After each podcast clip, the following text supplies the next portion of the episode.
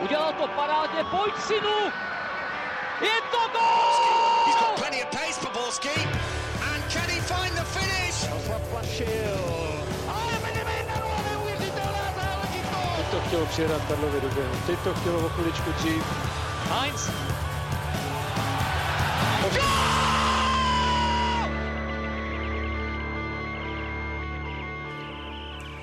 Dobrý den. Český fotbal neměl v posledních dnech moc důvodů k radosti a proto jsme opět usedli do našich křesílek, nalili si čistého vína v podobě vody a jdeme na to.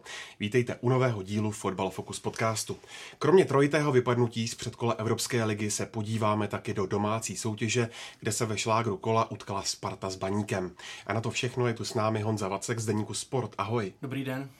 Dorazil taky Luděk Mádl ze Seznamu. Dobrý den. A nechybí ani Pavel Jahoda z webu Sport.cz. Ahoj.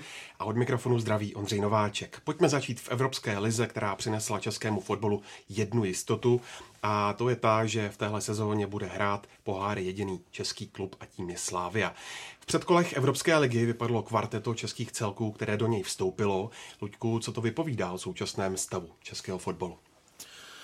Tak v těch uplynulých sezónách se většinou dařilo zaplnit jaksi skupiny evropských pohárů třemi českými zástupci. Teď tam bude jeden, je to ústup ze Slávy. Nepovedlo se to uh, hodnotit si myslím, že to má smysl až asi třeba v nějaké delší časové řadě. Uvidíme, jestli pokud by se to mělo opakovat i na přes rok, tak by to bylo asi tak by to bylo fakt no, zdvižený prst. Je to nepříjemné v souvislosti s tím, že uh, kluby tady navyšují rozpočty, a ty peníze do toho opravdu tečou a nemá to žádný efekt. To znamená, že se nebudou vracet. Než si rozebereme eh, ty odvety samostatně, Honzo, tak je jako důvod konce tuzemských týmů část expertů a fanoušků uvádí nadstavbu, brzký start sezóny a také jejich vliv na únavu a podobně. Tak jak ty vnímáš eh, vliv nadstavby na výkony českých klubů? No, ono je to samozřejmě hrozně jednoduchý teď jako říct, že ze všechno může nadstavba. Samozřejmě to je trošku širší problém. Já ani tak nemyslím, že je problém ta nastavba, může se o tom, jestli i, i s na tu nastavbu je nutný, aby liga začínala takhle brzo. Jestli by nebyl prostě možnost začít tu ligu o dva, o tři týdny později, jako to je v, jiný, v jiných zemích, kde ta nastavba je taky. Na druhou stranu, když Boleslav vyřadila Ordabasy, když Plzeň odehrál velice dobrý první zápas Olympiakosem, Sparta dobrý zápas s Trabzorem první, tak nikdo neřešil nastavbu. Všichni to vytáhli až vlastně ve chvíli, kdy ty týmy povypadaly. Nemysl, nemyslím si, že ta nastavba je ten problém. Prostě musíme vidět i to, že víceméně všechny ty tři týmy, co hrály to třetí předkolo Evropské ligy, tak měly těžký soupeře. Jako Sparta měla druhý nejvyšší koeficient v tom, v tom losu po PSV Eindhoven a dostala tým, který který je prostě, nechci říct neadekvátní na tady tu fázi soutěže a když se podíváme na ty další dvojice, tak tam byli schudnější soupeři, než byl zrovna jako Trabzon. V případě Plzně a Antwerp je to víceméně dost, dost podobná situace, takže já si jako nemyslím, že je problém čistě, čistě nastavba, přece jenom ta sezona už, už běží díl, díl jak měsíc a ty kluby měly dost prostoru, aby se, aby se na to připravili a to, že Sparta si nechá dát za stavu 2 a doma dvě bránky v posledních deseti minutách, to nemá jako s nastavbou nic společného, to si myslím, že je spíš o nějaký jako zkušenosti a samozřejmě i, i kvalitě, kvalitě, toho týmu, to bych jako ne, nepřisuzoval bych to čistě na stavbě. Čímž ale zase neříkám, že nastavba je ideální, jo, já bych to trošku rozdělil, ale úplně bych to nedával do souvislosti v tom konkrétním případě. Teda. Já si můžu, tak Uh, myslím, problém není v nadstavbě, problém je v velmi krátké letní pauze, kde zejména reprezentanti měli minimální prostor na dovolenou a kluby měli prostě o dva týdny kratší, kratší přípravu, než, eh, než je zvykem a uh, prostě v tom tréninkovém procesu to musí být znát. Tak řekněme, uh, že při nejmenším trenéři jsou tady zvyklí dlouhá, dlouhá léta tu, tu letní, letní letní přípravu koncipovat nějakým způsobem, najednou se museli postavit k tomu, že, že, ten, že ten časový prostor je menší. Tak eh, jaký eh, sportovní výkon, který se vidíme na hřišti, se odráží nebo se skládá ze spousty nějakých střípků. Jedním z těch střípků je aktuální sportovní forma. Ta může být náhodná, nemusí být náhodná. Já jsem přesvědčen, že třeba trenér Trpišovský se pokoušel ladit formu nějakým způsobem na to, aby, aby eh, slavisté měli dobrou sportovní formu, lepší než v týdnech předchozích nebo budoucích, eh, tady teď v těch zápasech proti kůži. Máte jako v atletice, eh, někdo skáče do dálky celý rok 7 metrů a jeho trenéři se snaží, aby až přijde den mistrovství světa, tak aby skočil 7,5 metru. To je věc, která se dá tím tréninkem nějakým způsobem ovlivnit a i to si myslím může celé nějak vyplývat z toho, jak byla dlouhá nebo krátká ta letní příprava. I trenér Vrba, Vrba prostě byl zvyklý x let nějakým způsobem ladit tu přípravu tak, aby, aby, aby ten tým byl na ta předkola optimálně připraven. Můžeme se jen hypoteticky domnívat, že vlastně ta změna mohla způsobit, že ten tým nebyl úplně dokonale uh, optimálně připraven. To se potom projeví v těch momentech, kdy je tam prostě někdo u toho míče později a tak dále. Já si třeba myslím, že uh, Jablonec, Mladá Boleslav v tom druhém předkole předváděli naprosto příšerné výkony, Eh, chvála bohu za Boleslavi, že se podařilo, podařilo postoupit, ale tam si myslím, že se to třeba mohlo odrazit. Eh, myslím si, že Plzeň nezahrála proti Olympiakosu to, na čeho je schopná. Zase je tam spousta dalších faktorů a tak dále. Uvidíme v dalších letech, ale myslím si, že rozhodně bych, eh, jak se otevřel veřejnou diskuzi, nebo myslím si, že by bylo správné, aby se o tom bavili trenéři, hlavně lidé, kteří tomu rozumí na nějakých odborných fórech a aby opravdu řešili, jak, dlou, jak dlouhá má být letní příprava, jestli to můžeme eh, nějak uspůsobit, abychom si prostě sami neházeli smyčku kolem krku a zbytečně si eh, ty pohárové šance nesnižovali. Já třeba osobně právě naopak, já si nemyslím, že ta krátká příprava měla nějaký vliv, naopak já si myslím, že třeba Spartě to, že liga začala dřív, výrazně pomohlo, protože Sparta, kdyby nastoupila do soutěže později, měla by za sebou méně ligových zápasů, tak si myslím, že by ten výkon byl mnohem horší, než nakonec proti Trabzonsporu byl, což jsme viděli na začátku ročníku, jak Sparta vypadala. Že ano, byly, jsou tam dlouhodobě, nebo jsou tam zatím problémy směrem dozadu, ale pro, uh, nějaký jistý progres směrem dopředu tam byl a bylo to znát s každým zápasem. A ono se říká, můžete mít tisíc přípravných zápasů, ale skutečná síla toho týmu nebo ty automatizmy nebo ty návyky na sebe stejně získáte až v tom ostrém zápase, kdy proti vám stojí soupeř, který hraje skutečně naplno a ne přípravné zápasy. Můžeme pak hledat podle mě faktory zase úplně někde jinde. To, že Plzeň měla, že Sparta prošla obrovskou změnou týmu. Plzeň taky udělala výrazné změny. Jablonec to samé, Boleslav to samé. Honza zmínil další faktor, což je los. Takže pro mě příprava není vlastně skoro, pro mě osobně není příprava žádným důvodem, proč, nebo není to vlastně důvod, proč by měly české týmy vypadat. Boleslav z Jablonce měli vždycky problémy v téhle fázi. A Možná je znát, že je to vlastně první rok, že trenéři, jak zmiňoval tady Luděk, že trenéři na to ještě nejsou zvyklí, eh, jak to má fungovat, ale vidíme v dalších zemích, že to prostě jde, ať už je to FCSB, můžeme se podívat do Chorvatska, můžeme se podívat na Kodaň, ty týmy začínají úplně skončit podobně, začínají úplně stejně jako v Česku a vedou svou soutěž a jsou v předkolech dál a nikdo tam nekřičí, hele, máme krátkou přestávku. Český fotbal má v zimě dva měsíce. Je prostě se akorát potřeba k tomu přizpůsobit. Tady je pak otázka, jak nástavba bude fungovat z dlouhodobého hlediska, jestli to je, je atraktivní dostatečně, nebo to bude vypadat jako poslední rok. Ale pro mě osobně příprava není, krátká příprava není vůbec žádným problémem. Je potřeba hledat problémy jinde. Takže myslíte, že na nějaké brzké soudy, co se týče jak nadstavby, tak brzkého startu do ročníku je prostě e, příliš brzy? Jako z mého pohledu určitě.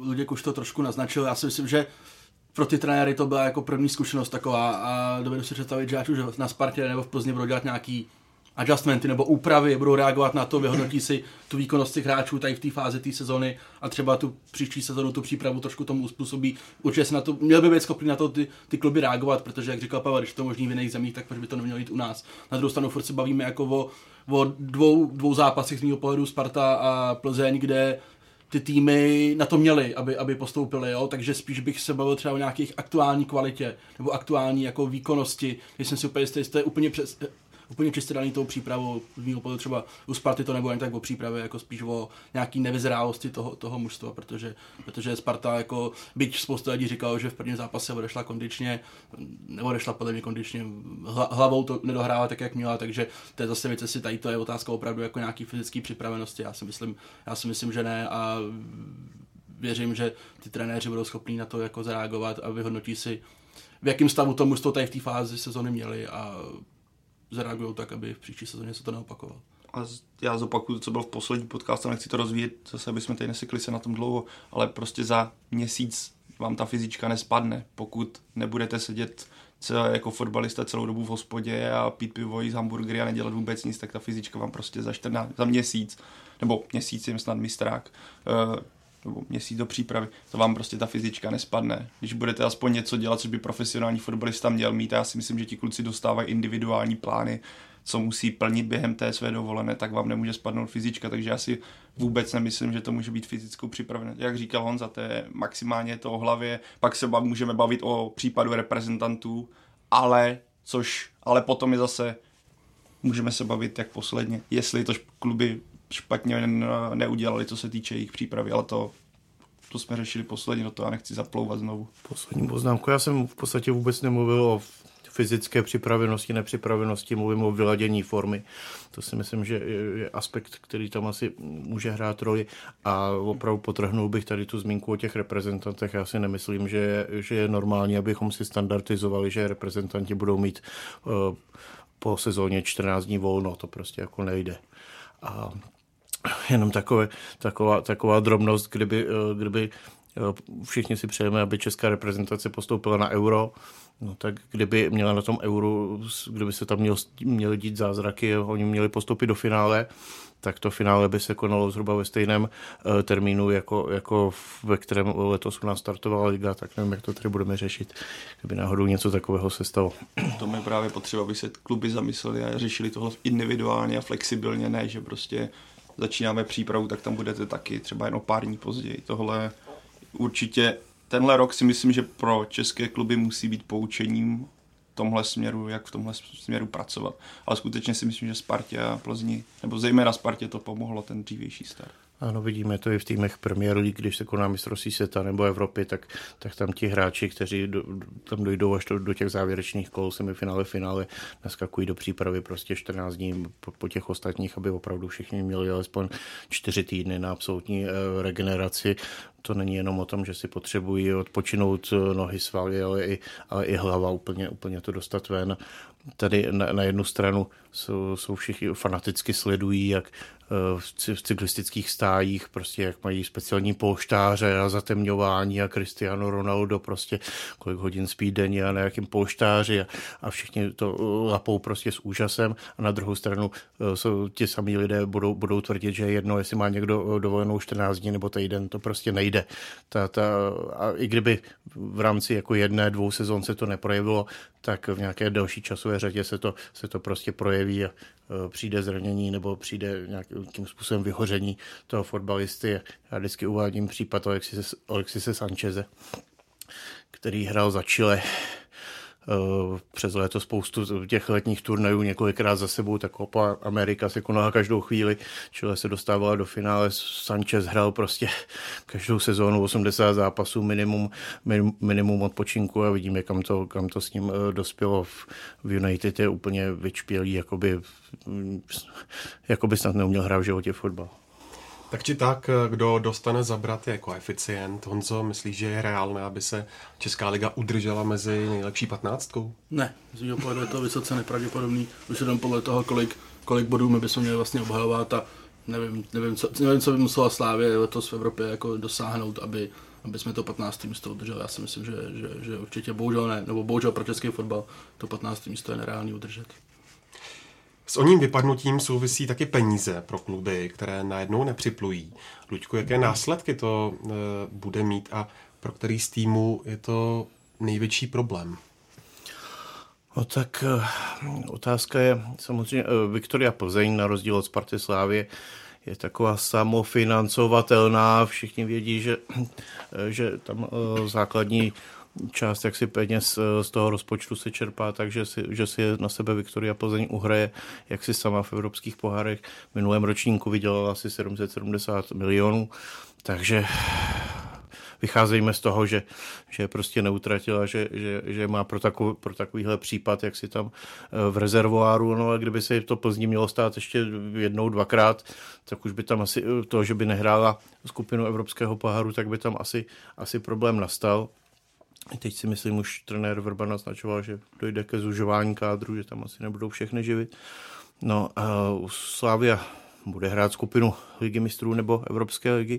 To je jasné. No a co se týče Sparty, tak tam se samozřejmě v podstatě tváří, jako že peníze nejsou problém, eh, ale už je to po třetí za sebou, co, co Sparta nebude hrát ani skupinu Evropské ligy, to znamená, že tam nějakých těch, řekněme, 100 milionů korun do toho rozpočtu chybí a, a tak uvidíme, jestli je Sparta bude jaksi saturovat nějakým přestupem, jestli tam nějakého takového hráče má na prodej a eh, ono, ono taky tam může nastat i problém trošku s financial fair play, že už si tam jako toho někdo začne vnímat, eh, všímat, že Sparta v posledních letech výrazně víc, eh, řekněme, utrácí, než, než vydělává. Má Honzo Sparta nějakého hráče na prodej? Tak hráč na prodej by samozřejmě asi měla, ale asi to jsou hráči, který ona prodávat nechce. Takže Luděk o tom mluvil, pro Spartu, že nebude mít 80 milionů ze skupiny Evropské ligy, víceméně není jako žádný, žádný větší problém. Pro Spartu je to samozřejmě problém především jako sportovně a nějakou prestiží víc, větší ztrátu podle mě může vykázat třeba to, že Adam Hožek, což je možná jeden z těch hráčů, který by mohl být na prodej, byť v tu chvíli samozřejmě nevýhledově, tak, tak to je hráč, který je vysoká pravděpodobnost skoro hraničící s tou, že on za, za, dva, za tři roky půjde do top 5 ligy přímo z Česka. A samozřejmě on by potřeboval mít starty v Evropě a byl, kdyby on hrál v Evropě pravidelně a byl by tam vidět, teď dal gol třeba na Trabzonu, ale bylo to jedno utkání, který ho nastoupil, tak se ta jeho cena by zase vylečila nahoru. Jo? Ono, když bude dominovat nebo bude výrazně v české lize, jak je to sice fajn, ale kdyby ještě se ukázal v Evropě, ať už v nebo evropské lize, tak se ta jeho cena půjde nahoru výrazně, takže já si myslím, že tady ta ztráta ekonomická tady v tom směru může být výraznější než těch 80 milionů fixních za účast ve skupině Evropské ligy, takže Sparta to samozřejmě pocítit může, ale nemyslím si, že že by jako na Spartě si drbali hlavu, že nemají 80 milionů. Já si myslím, že tam si drbou hlavu právě spíš z toho důvodu, že, že sportovně je to prostě obrovský průšvih, že takovýhle klub po třetí za sebou není jako ve skupině ani Evropské ligy. To si myslím, že, že je jako obrovský, obrovský problém. Pro ně.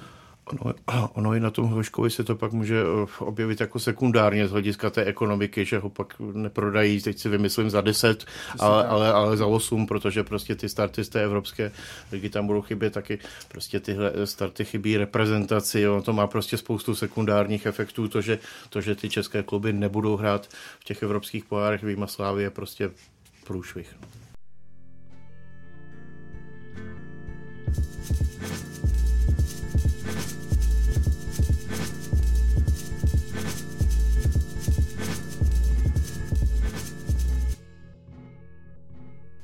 Tak se pojďme podívat na jednotlivé zápasy a začít musíme u Plzně, která jako jediná dokázala v odvetě vyhrát, ale ani to jí nestačilo. V poslední díle, Pavle, jsme tu Plzeň za výkon v Belgii i ligovém kole proti Slovácku výrazně kritizovali, tak byla to tentokrát jiná Viktorka? A proč to nedotáhla k postupu? Tak pokud vezmeme čistě tenhle zápas, tak to byla jiná Viktorka, byla to taková ta evropská Viktorka, o které jsme se bavili v poslední sezóně, ale zase je to na zamýšlení, že to udržela to tempo nebo ten standard v podstatě v jenom v jednom utkání, kdy jsme najednou viděli Viktorku, která je všude rychle, která dokáže rychleji kombinovat, které najednou fungují křídla a Antwerpy si s tím neví rady. Skvělý tak podle mě byl, že trenér zařadil uh, Joela Kajambu, který v tom prvním zápase někdo takový, co si dovolí kličku, uh, který se pustí možná do ztraceného souboje, uh, který se pustí mezi dva hráče, tak tam chyběla v tomhle Plzeň jasně dominovala Eh, musím uznat, že to byl skutečně takový ten zápas, na který si vzpomeneme třeba z některých těch evropských utkání, že... ale pro mě je překvapivé, že ten obrovský propad nebo ten rozdíl mezi ligou a Evropou. Dřív jsem to schvádělo na to, jak je ten kádr dlouho pospolu a chybí mu motivace a hladovost, že v Evropě to jde, v Lize ne, ale vidíme, že tady je spoustu nových kluků, kluků, který, kteří nezažili tu vlastně tu řekněme, nej, nejlepší éru plzeňského fotbalu v, no, v nové době. Ale stejně ten obrovský propad tam je a to je pro mě celkem překvapivé. A Luděk se už hlásí k tomu. Ale je to určitě téma na diskuzi, jak velký vlastně eh, neustálý rozdíl je, když ten kádr je prostě odlišný. Mně to přijde, že si takový ti starší, zkušenější hráči eh, Plzně za ta léta navykli pravdu rozlišovat dvě kategorie zápasů. Ty takové ty ligové, co nějak jako ošmrdlají výkonem na, na 60% a, a potom takové ty, ve kterých je opravdu potřeba hrát na 100%. Třeba to, co v téhle odvetě proti Antwerpám předváděl Limberský, bylo naprosto nesrovnatelné s tím, co, co jsem ho viděl předvádět za poslední asi rok a půl. Tam prostě nastoupil, hrál v reprezentační formě a myslím si, že se ta atmosféra, kterou tam asi takhle drží prostě ti zkušenější hráči v týmu, jestli to asi nějakým způsobem bohužel přenese i na, ty, i na ty ostatní, že prostě potom eh, z toho vzniká to, že ten rozdíl mezi ligovým výkonem a tímhle špičkovým výkonem může být až takhle diametrální.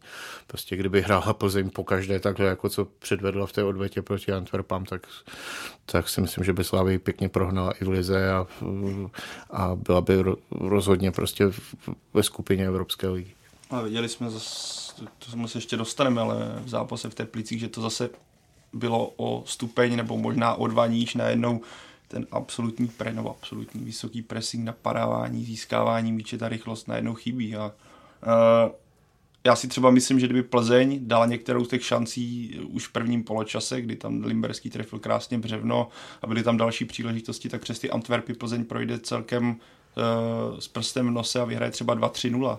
Ale na ně se to pak řekněme nalepilo, nějaká svým způsobem nervozita, ne, ne, nepadalo to tam, padlo nakonec to zvládli, ale já si myslím, že se to neslo v podstatě až do samotného konce a z toho plynul i ten úplně zbytečný gol, který padl z ničeho. Pro mě, eh, já jsem byl, já jsem byl v podstatě přesvědčený, že to Plzeň už dá, když jsem viděl, jak dominantně hraje, ale je to obrovská škoda a to se vracíme k tomu, co už zaznělo na začátku, že pro ně to bude ztráta větší finančně než pro Spartu, ale zároveň je to i pro ten tým, který si nějak nově buduje Eh, věc, co se týče zkušeností nějakých těžších zápasů a podobně.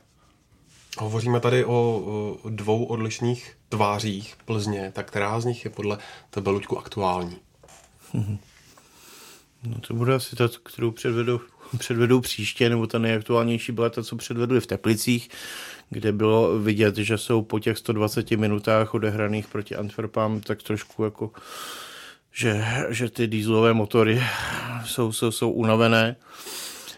Teď ve vzduchu, jak si vysí otázka, jak to bude dál s trenérem Vrbou, tam až mě to překvapilo, jak spousta lidí v zákulisí, jak často hovořili, že kdyby měli v Teplicích prohrát, takže by měl jako Vrba problém. Já si spíš myslím, že to, že to jaksi ustojí, i proto, že podle mě Plzeň nemá žádnou alternativu, kde samozřejmě o to, jak jsou, jak, jak, jaká je atmosféra vlastně uvnitř klubu, jestli si tam prostě trenér se sportovním nebo klubovým vedením, jak si něco vyčítají, jak jsou tam tyhle věci nastavené, byla by to samozřejmě velká díra nebo rána prostě pro, pro, pro, pro Plzeň, kdyby, kdyby se rozhodla k takovéhle změně. V Plzni trenéry vyhazují, ale trenéra Vrbu tam zatím nikdy nevyhodili. Ale uznáváš, že ty idylické vztahy, které eh, tam bývaly dřív, tak eh, už jsou asi relativně pasé. No, no, když se vyhrává, tak jsou idylické vztahy a když těch 100, když těch 100 milionů nepřiteče, tak tak je po idylce, no, tak ono v, i v minulé sezóně možná víc se o nějakých rozporech hovoří, hovořilo ještě v té sezóně minulé, kdy najednou se to všechno zvrátilo tím zápasem na CSK Moskva, kdy uh, to vypadalo prostě, že všechno půjde, uh, půjde shaderem, byla tam velká ztráta na Slávii v Lize, uh, vzájemné zápasy se plzeňským nedařily a Lup najednou, najednou se vyhrálo v Moskvě, najednou z toho bylo třetí místo ve skupině, ve skupině ligy mistrů další vydělané peníze, přeskočení do jarní části, tam teda pravda velký nezdar v zápase s Dynamem Záhřeb, ale to, tak možná se jenom ten loňský problém třeba přenese do letoška, uvidíme. Když se ještě vrátíme k tomu uh, utkání té odvetě s Antwerpami, Honzo, tak uh, když se podíváš na ten první gól, nepředcházel mu faul Tomáše Chorého? Z mého pohledu ano, z mého pohledu se to určitě, určitě dalo a asi i mělo, mělo pískat. Byl jsem, byl jsem v Turecku, budeme se o tom bavit, tam se zase třeba myslím, že rozhodčí Spartě několikrát neúplně pomohl, ne, že by jí citelně, citelně uškodil, ale nepomohl jí, vlastně v jednom případě jí možná i vyloženě jako poškodil výrazně. Tady se to otočilo, jako z mého pohledu to byl faul, na druhou stranu bych z toho asi nedělal nějaký, nějaký drama. Je to, je to všude, se stávají chyby. Duel uh, Plzně s Antwerpami byl posledním pro Patrika Hrošovského v dresu Viktorky. Uh, jak se vypořádá, Pavle, uh, Plzeň s jeho ztrátou? Tak bude to samozřejmě razantní nebo výrazná ztráta, protože Patrik Hrošovský byl v podstatě nějaký mozek Plzně, který řídil tu hru a když jemu to nešlo, tak často právě i Viktorka šla herně dolů ale Viktoriáni se na to museli připravit, bylo to nějak dlouhodobě jasné, že Patrik Hrošovský půjde pryč jako nebude to otázka dnů, týdnů, ale myslím, že Dominik Janošek má potenciál tu díru nějakým způsobem časem zacelit. Když už jsme nakousli ten zápas v těch Teplicích, Honza kroutí hlavou, ale, ale což samozřejmě je možné, že to nedopadne, ale když jsme viděli třeba ten zápas v Teplicích, tak uh, mně přijde, že on na to, jak je tam krátce, tak si dovolí řešit situace pro mě překvapivě konstruktivně na to, jak je mladý. A já věřím, že za takových, pokud ano, může tam být samozřejmě propad, uvidíme, jak na tom Plzeň bude, kdo tam bude trenérem za nějaký čas, ale já v něm vidím nějaký potenciál, že to nebude možná rovná se, Patrik Hrošovský rovná se Dominik Janošek, protože i e, stavbou těla a způsobem hry jsou trošku odlišní. Na druhou stranu si myslím, že Dominik Janošek může přinést tomu týmu solidní věci, ale nebude to hned. Ty myslíš, Honzo, že Dominik Janošek nebude novým Patrikem Hrošovským? Ne, já si myslím, že jsou hlavně typologicky odlišní hráči. Z mého pohledu Dominik Janošek je spíš defenzivní hráč.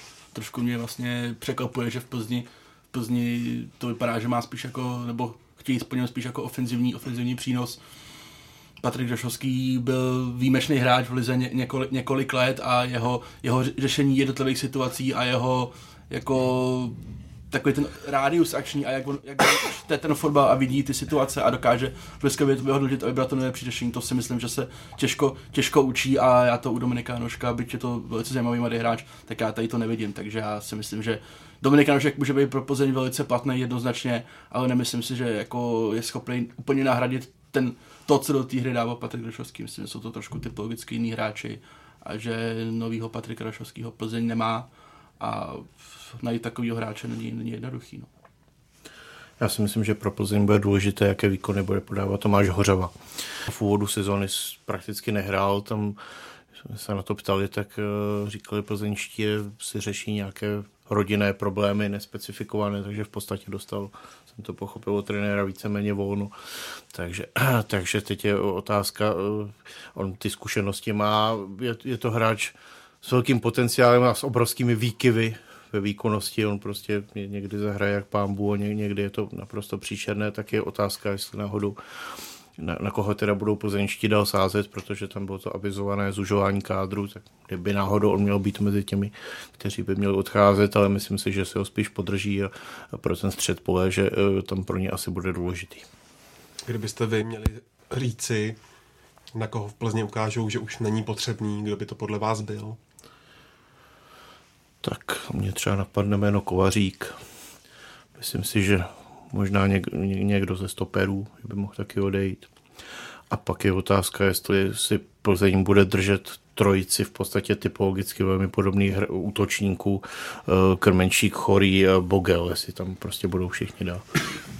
Já bych mě napadla ještě, on je zraněný teda u Bonkek Pai, který je v Plzni víc, víceméně zaseklý a nevypadá to, že by tam měl potenciál nějakým způsobem růst, ani že by mu trenér Verba věřil, protože kdykoliv naskočil, tak to bylo spíš zklamání než uh, nějaká radost, co si pamatuju. Takže, ale já nevím přesně, co mu je, jak dlouho bude zraněný, takže... Zraněného hráče. Slož, složitě někam předisponuješ. No. Já myslím hlavně, že si Plzeň musí jako sama říct v tuhle chvíli, jako jak, jak, jak dál, jakým směrem, jo. Samozřejmě Luděk tady mluvil o důvěře v Pavla může být na druhou stranu Adolf Šádek, generální ředitel, má vždycky plán B. A má ho i v případě, v případě Pavla Vrby, takže určitě to není tak, že by vůbec nekalkuloval s variantou, že by Pavel Vrba skončil. Adolf Šádek má na 100% plán B. A je to samozřejmě zarážející, jo, protože těch dobrých zápasů, který Plzeň byla schopná odehrát třeba teď s Antwerpama je čím dál než jich býval třeba v nových sezónách. A Pavel tady správně říkal, že v Lize ten tým je schopný hrát na 60%, že se to nenamotivuje, jo. ale v minulých letech se nestávalo, i tady, i tady ten faktor samozřejmě platil a nestávalo se, že by Plzeň prostě nevyhrával tři ligový zápasy v řadě. To si i tady ta parta kolem Limberského a Petr Želi nedovolila. Jo, mohl tam být nějaký výpadek, jeden zápas, třeba dva, ale jako tři, to, to opravdu jako je anomálie velká a teď si můžeme bavit o tom, jestli do jaký míry je to jako tím, že Plzeň hraje na 60%, anebo tím, že se výkonnost těch starších hráčů jako logicky, logicky klesá a ty noví, ty noví hráči nejsou schopni nahradit, tak se podíváme na letní posily Plzně a o okamžik můžeme říct, že je opravdu jako posila. Lukáš Kalvach. Mm. Možná, možná jediný hráč, jo. Christian Herz jsme ho neviděli pořádně koplo do balonu, přitom je zdravý, chodí, chodí za Bčko. Adam Hloušek, fajn, ale to není jako hráč, který, který vám bude dělat zápasy Takže, takže Plzeň si musí vůbec vlastně říct, jako jakým směrem chce, chce, dál, chce dál jít, s kým chce jít, jestli chce jít s Pavem Vrbou, No a na základě toho podle mě bude řešit jako to zužování kádru a to si myslím, že to by je až jako druhotná věc. No. Ještě jsem zapomněl na procházku ohledně toho zužování, ten si taky moc nekopl zatím v téhle sezóně. Tak ten posílám, že jsme viděli v Teplicích eh, Ondřej Mihály, která se zatím těžce pro mě překvapivě možná, i když na to pozraní nehrával v Nizozemsku tolik, ale zatím z jeho strany jsem třeba oso, já osobně čekal něco jiného, nebo výraznější výkony, ale... On je takticky, takticky špatný, prostě dělá zásadní chyby. Na ten zápas na Olympiakosu Pireus, prostě tam ty góly šly přes něj. Uh, mám pocit, v ten zápas s těmi Antwerpami, se tam taky nějakým způsobem u toho angažoval. No a teď v Teplicích v poslední minutě mohl dát vítězný gól a, a tak to už je spíš smůla, ale tak eh, každopádně trenér Vrba mu pořád dává jak si ty příležitosti, tak uvidíme, jestli mu to někdy vrátí, tuhle důvěru. Ale pro Plzeň to teď bude zajímavé, on už to tady naznačil, eh, plán B v případě trenéra, ale plán B i v případě nějaké hry, protože Plzeň měla vždycky hájení v posledních letech, když se v lize nedařilo herně, tak často v Evropské lize předvedla takový výkon, že najednou ta kritika svým způsobem utichla, nebo nebyla tak výrazná, protože se řekla, hele, ono to pořád dokáže ještě fungovat, oni dokáží předvádět nějakou hru, na kterou se dá koukat, pak to v lize šlo třeba zase dolů. Teďka to nebude, teďka v podstatě bude jenom pro Plzeň liga a o to se budou odvíjet i podle mě, eh, nebo u toho se určitě bude odvíjet to hodnocení, ale pro Plzeň je to naprosto nová situace, já jsem zvědavý, jak se s ní vypořádá, protože si, jak jsme se tady bavili, hraje na 60%, tak eh, to takhle nemůže fungovat a jestli v Opavě ty procenta nepůjdou nahoru, ne na 100, ale třeba... Plzně proti Opavě. Tak, tak, tak eh, já jsem skutečně zvědavý, jak tomu Adolf Šádek v tomhle směru přistoupí, protože ten tým je v lize, v lize.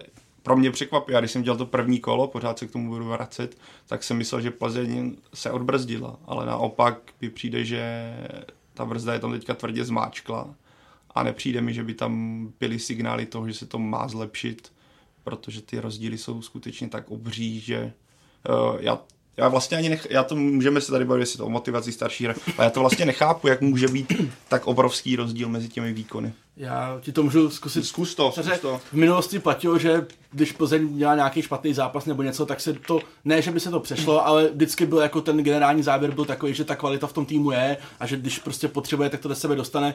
Myslím si, že ten nastává doba teď jako se bavit o tom, jestli opravdu ta kvalita v tom týmu je taková, jakou od Plzně očekáváme a jakou by měl mít tým, který chce hrát tady, tady o titul, protože já si to nemyslím. Já si nemyslím, že Plzeň je v situaci, kdy je ještě furt schopná pravidelně přepínat do módu týmu, který, který to válcuje, jako teď se to třeba povedlo v dácím zápase s Antwerpama. Nemyslím si to, takže já si myslím, že ten argument, jako že Plzeň to kvalitu má, jenom občas si trošku jako ty hráči jako povolej a oráchnou si, tak si myslím, že trošku, že trošku padá, no. že ta kvalita prostě není taková, jako byla 3-4 roky zpátky. Za kulisí se taky poměrně dlouhou dobu traduje, že takovým tím, byl zmiňován plán B Adolfa Šátka, takže tím jeho plánem B může být přesun do baníku Ostravy i s Pavem, i s Pavem Vrbou. kdyby došli kdyby došli tihle pánové k pocitu prostě, že ten plzeňský potenciál už je vyčerpaný, tak se může zkusit přepnout na úplně jinou adresu, kde to naopak hypoteticky může jít ještě pořád nahoru. Já myslím, že tady ty dva pánové spolu v dalším klubu už si spolupráci nedovedou představit. Nebo já si ji třeba nedovedu představit. jako já myslím, že tady ta varianta určitě může nastat, ale nemyslím, že by se přesouvali teda oba spolu. Tahle otázka tady padla už minulé v nějaké variaci. Eh, nemyslíte, že v tom dvojutkání s Antwerpami došlo k podcenění Belgičanů? Nemyslím, nebo v odvetě určitě ne.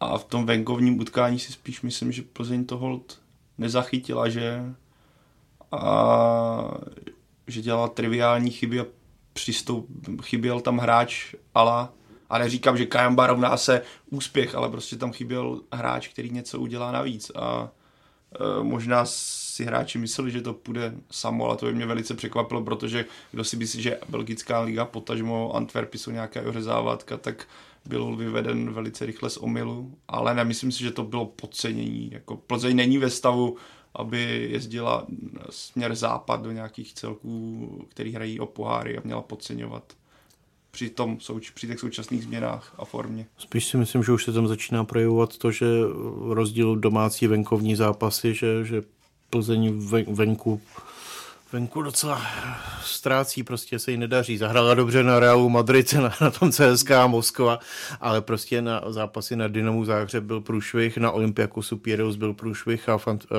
v Bruselu taky.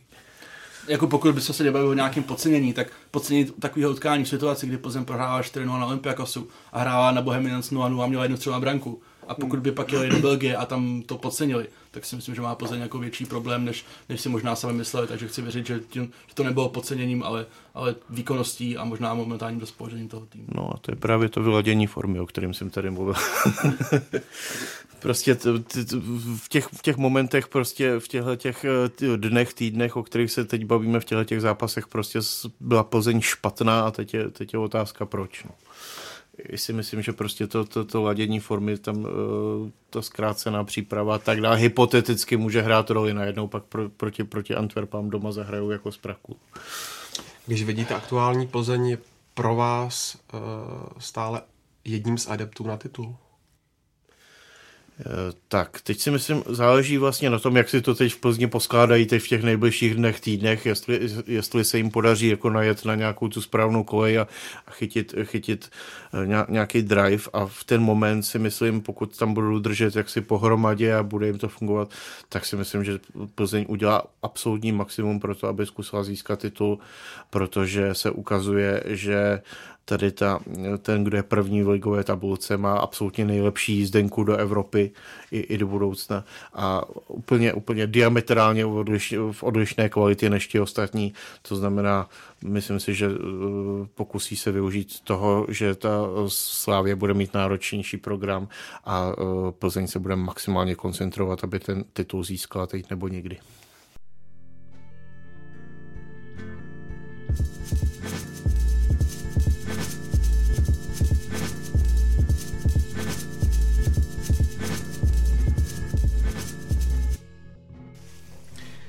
Pojďme ke Spartě, kterou bohužel turecký výrobce signálu chtěl dopřát pouze domácímu publiku a fanoušci Česka tak museli ladit kvůli tomu pirátské streamy. Ty si ale byl Honzo přímo na místě, tak jak si hodnotil atmosféru a měla podle tebe Sparta na postup? Uh, atmosféra byla velice dobrá. Nebylo to takový, jaký Turci, Turci slibovali a vlastně třeba Filip Novák na tiskovce v Praze mluvil o fanoušcích. Tam v Turecku je to nějaký, jsem pochopil zvyk, že tam jako mají dva kotle jeden, za, za každou bránou jako jeden kotel a když ty kotle jako nefandí synchronně, tak, tak to trošku jako ztrácí na té atmosféře. Takže atmosféra velice dobrá, ale nebylo to jako takový peklo, že, že by se tam hráči neslyšeli a, a že by Kanga jako měl mít jako stažený zadek jako strachy, to, to vůbec ne. Jako dva roky zpátky hrála Sparta ještě pod trenérem Stramačonem v Bělehradě s Trvenou zvezdou a to bylo jako neporovnatelný. To bylo jako, co se týče atmosféry a nějakého supportu jako domácího týmu, tak to se nedalo srovnat. Nicméně atmosféra dobrá, 40 tisíc lidí, takže, takže jako fajn. Určitě je adekvátní na třetí předkol Evropské ligy, to jako rozhodně. Myslím, jak řekneš 40 tisíc fajn. Říkám, já jsem tam opravdu jako jel s očekáváním, že to opravdu bude jako peklo a, a, a bylo to spíš takový jako peklíčko. Uh, pokud je o to, jestli Sparta mohla postoupit, mohla samozřejmě, mohla, ale neprohrává si to v Turecku, prohrává si to doma, ten postup, protože měla Trabzonspor naprosto na opatě a místo, aby to dohrála prostě za stavu 2 úplně jednoduše, tak furt chtěla hrát otevřeně, chtěla hrát třetí gol, udělali zbytečné chyby z nějaký, jako z mého pohledu, nevyzrálosti toho týmu, nebo možná taková euforie, že jako viděli, že opravdu je přehrávají, tak si řekli, že je dorazí, Trabzonspor jim potom ukázal v odvětě, jak se to dělá, když i proti deseti na tři minuty tam dva, dva kame se jsou si vzali míče a nepustili ho prostě od praporku a, a odléhali si to, od, oddržovali si to prostě tak, jak to dělá věč, většina klubů, tak to byla jako pro Spartu lekce. Takže se Sparta to mohla a z mého pohledu, když se podíváme, že v 80. minutě prvního zápasu vedla 2-0, tak to jako měla zvládnout jako abych řekl, v tom, té druhé, v tom druhém zápase jsme viděli asi skutečnější Trabzonspor, než se odehrával to na letné, který ano, furt nehraje ligu, ale bylo znát na rozdíl první zápas, druhý zápas nějaká rozehranost, sehranost. Uh, najednou, ty budeš Honzo, to jméno vždycky vypadne tureckého Messiho. Umur. Tak, tak najednou na něm, na něm bylo vidět, jak eh, herně pookřál, zejména v té druhé půlce, oni si Spartu vodili. Tam ten přechod který v partě fungoval v prvním utkání, najednou nebyl. Oni hráli skvěle, dostupovali. Já musím uznat, že mě vlastně překvapilo, že Sparta do toho vrátila tím golem Hloška, který by the way byl teda nádherný. ale když jsme viděli ten zápas jako celek, tak si myslím, že Trabzon bohužel po tom prvním utkání postupil zaslouženě. Ale tak 10 minut navždy zůstane takovým jako hor, to hořkou pilulkou, protože mě by celkem zajímalo, jak by, ten, jak by to utkání vypadalo a jak by spartianská obrana obstála, kdyby třeba si přivezla vedení 2-0, 2-1. Tak jenom takovou poznámku. Ano, celkem správně samozřejmě zdůrazňujeme, že Sparta si to prohrála těmi deseti minutami v závěru domácího utkání, ale Zároveň nutno říct, že Trabzonspor zejména v prvním poločase toho zápasu podával tak příšerný výkon, že v podstatě stejná chyba je, že mu, že mu Sparta, eh, že ho za to Sparta nepotrestala čtyřmi pěti góly a mohlo, mohlo být prostě vymalováno. Tak to se na jednu stranu se to samozřejmě správně hází na stopery a na to, co udělají ty chyby vzadu, ale v podstatě ten, ten tým by měl fungovat na, na, na všech frontách a, a, a ten Trabzon byl tak marný v tom prvním poločase na letné, že to opravdu chtělo potrestat. Ne, jako Trabzon určitě individuální kvalita těch hráčů byla jako výrazně vyšší než u Sparty, to jednoznačně. Ale jak v tom prvním, a i trošku v tom druhém mě přišlo, že Trabzon jako nebyl na tom dobře běžecky, jo. Akorát, že Sparta teda není, nemá zrovna jako takovou typologii mužstva, aby ta tu byla schopná, byla schopná potrestat. Tady třeba ten Sosa je fantastický hráč, ale, ale jako on se nerozeběhne. Jo, akorát, že Sparta to nebyla schopná, nebyla schopná využít. Ale jako zase nechci zastavit do role, že, že Sparta měla postoupit a vlastně nějaká obrovská smůla jako jí o to připravila, ne vůbec jako Trabzon ukázal, ukázal kvalitu, vyspělost a, a zvá to a zaslouženě postoupil. Jako potrestal chyby Sparty a, a sám jich za stolik jako směrem se dozadu hlavně v té odvětě neudělal. Tam ten gol byl hezký, ale vlastně nebyla to pořádně ani, vlastně myslím, řekl, že to byla šance. Jo. A víc, víc možností tam Sparta neměla, no byla tam zblokovaná střela Kangy za stavu, myslím, že to bylo jedna jedna, kdy kdyby ta střela prošla, mohlo to být gol, ale, ale nemůžeme zase tvrdit, že by tam Sparta měla jako pět, pět šancí a, a sahala po tom postupu. Myslím si, že tam odehrála svoje souča- jako současný maximum, ale nestačilo to. Od začátku sezóny to opakujeme.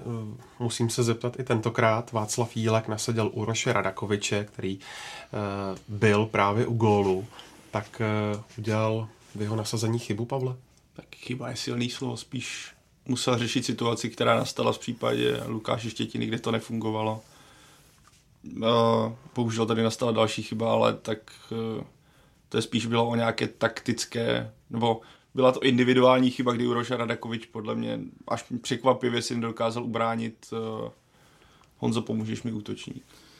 Který dal ten gol? Mm. Sarlet? Sarlet. Sarlet. Teďka jsem četl na anglických forech, jak vyčítají Crystal Palace, že právě jeho pustilo, protože najednou jim tam chybí podobný typ útočníka. Ale tam bylo vidět, že to nebylo jen individuální chyba. Na ty dva hráče zbyli tři útočníci Trabzonsporu, kde myslím Adam Hložek to nezvládl takticky, ale to bych jako neházel na něj. Tam jenom to ukázalo, že Sparta směrem dozadu je pořád zranitelná, nebo zejména v tom utkání je pořád zranitelná a ta sehranost tam chybí kor, když ty dvojice neustále točíte, tak hold ta chemie nebo takový ty návyky na to, co bude dělat váš kolega z té obrané čtveřice nebo ze stoperského a prostě tam nejsou. Nejde to, to nevznikne během jednoho nebo během pár tréninků, kdy se vám v tomhle systému třeba vede skvěle. Potřebujete to zkoušet v ostrých zápasech a to neustále točení se hold projeví a podle mě se to v tomhle směru projevilo. Na druhou stranu jsem pochopil tu volbu tu volbu Václava Jílka, jelikož prostě on lpí na tom, aby hrál pravý stoper pravák, levého stopera levák, takže v tomhle směru to pro mě bylo vlastně pochopitelné. Trošku mě možná překvapuje, a na to možná naváže Honza, že Semich Kaja, který byl přípravě hodnocen velice pozitivně po prvním utkání, kterému nevyšlo, o tom jako není potřeba diskutovat, že už od té doby nedostal šanci třeba v Turecku, pro mě by on mohl být správný, nebo bych třeba i čekal, že on dostane v turecké lize, na kterou on je zvyklý, nebo na turecké soupeře, na které je zvyklý, on dostane šanci. Ale jakože bych řekl, Václav Jílek udělal chybu s Urošem, Urošem Radakovičem, to ne, myslím, že se k tomu ještě dostaneme k utkání s Baníkem. Trenér vždycky rád, co Bibou říká, že jsou to spekulativní otázky, protože nikdo před zápasem neví, jak ten hráč zahraje, jo, což je taková trošku jako, takový trošku jako alibismus logicky. Uh, zase je potřeba se podívat na to, že s Urošem Radakovičem vlastně Sparta, když on byl v základu, tak z posledních snad sedmi zápasů pětkrát to držela čistý konto. Čímž neříkám, že to je jako český Van Dijk nebo tohle, ale... To bys byl hodně odvážný. No, ale Uroš Radakovič samozřejmě, tak, to, jako byla to chyba na druhou stranu, tím jak Sparta točila v úvodu sezóny stopery, tak Radakovič vlastně hrál jenom jedno utkání za Bloncem, kde Sparta udržela nulu. A pak najednou z té sestavy vypadlo. Já si myslím, že trenér Rívek v případě, v případě tady toho konkrétního hráče furt má nějakou důvěru, že v něm může probudit to, co on mu odváděl v Olomouci.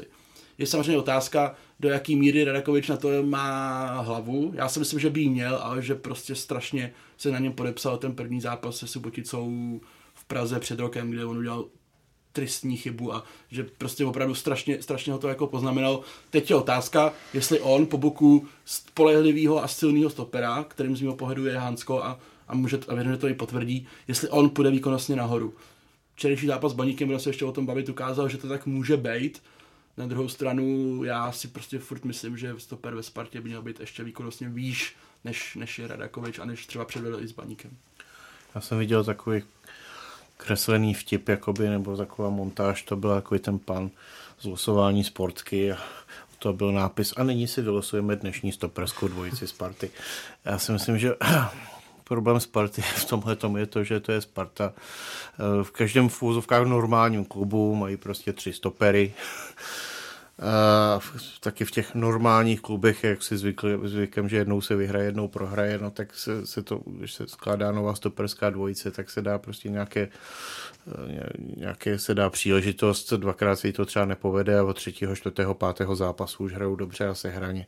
Ne, ve Spartě se prostě tam mají těch stoperů sedm a budou je montovat, variovat prostě ještě asi patrně až do jara, přičemž eh, co mi to teda tam přijde úplně nejuchvatnější, tak, tak ten podle mě, který je tam nejlepší, tak ten nehraje vůbec teda za A tým. Já si myslím, že eh, je otázka teda, jestli, jestli někdy ta Sparta eh, lišku nasadí, ale to si myslím, že je přesně ten typ, kterého tam potřebuje, pokud chtějí stopera eh, na rozehrávku, tak on je v tomhle tom nejlepší. Otázka, jak, si, jak je na tom z hlediska fyzické kondice a všeho, ale ale přijde mi teda zvláštní, že on tu šanci nedostává. Teď přišlo mi, jestli ten Hansko teda je taky levonohý a jsou typově podobný, tak jestli si jako Sparta vyhodnotila, že v tomhle pouletí teda Kuliška si za ní nastupovat nebude a bude místo něj hrát Hansko nebo co. Já nevím, měla by si to tam vyjasnit asi mezi sebou, ale přijde mi skoro teda až nezdravé, aby Sparta disponovala sedmi stopery. Když se podíváme ještě hlouběji, tak parádní výkon předvedl Floren Nica, který chytil mm, minimálně několik gólů. Ty jsi mu dal tuším devítku nebo desítku. Eh, je to podle tebe, Luďku, nejlepší brankář ligy v současnosti? Tak on je na čáře výborný samozřejmě, ale teď se nabízí otázka, když to spojíme s tím, o čem jsme se bavili doteď. Eh, tam by to vlastně mělo tvořit nějaký uzavřený celek společně s těmi stopery a to, to je zjevné, že to nefunguje. Tak ty otázka, jestli je tam nějaký problém komunikační a tak dále, ale vlastně ten brankář s těmi stopery by měl fungovat nějakým způsobem do trojuhelníků a tohle jako nefunguje. Takže tady pokud hledáme nějakou nicovou charakteristiku, tak tohle bych mu asi vytknul. Jako Nica, brankář baví i tím, jak je řekněme, nevyspytatelný. A teď to nemyslím ani jako v negativním slova smyslu, ale spíš uh, pozitivním, že je to golman, který mně osobně přijde, že to sebevědomí má. A to, jak do, podle mě, sou, pokud bychom brali současnou formu, tak asi v Lize není lepší brankář, to, jak on dokáže pracovat, nebo co dokáže teďka chytat, tak na trans, Trabzonspor podle mě chytl dva, dva, tři góly minimálně. A, Omurovi. Tak, přesně tak. By the way, jak jsem zmiňoval, to vedení míče je něco neuvěřitelného, co on dokáže s tím balonem. Ale to jsem si musel říct.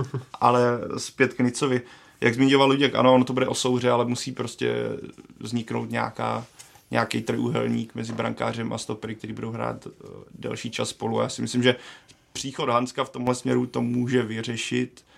Bohužel pro Spartu, z mého pohledu, jsou ty stopeři, nebo ideální stoper Liška, třeba, který by mohl hrát vedle něj, je taky levák. A což si myslím, že je relativně na nic pro Spartu. Nevím, je levák, já jsem to minule řekl totiž blbě, je, jo? do dneška si, na to, do dneška si na to velice dobře pamatuju.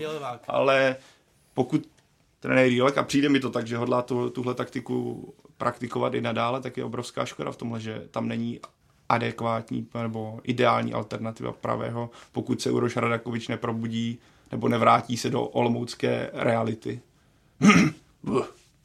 Hau, domluvil se.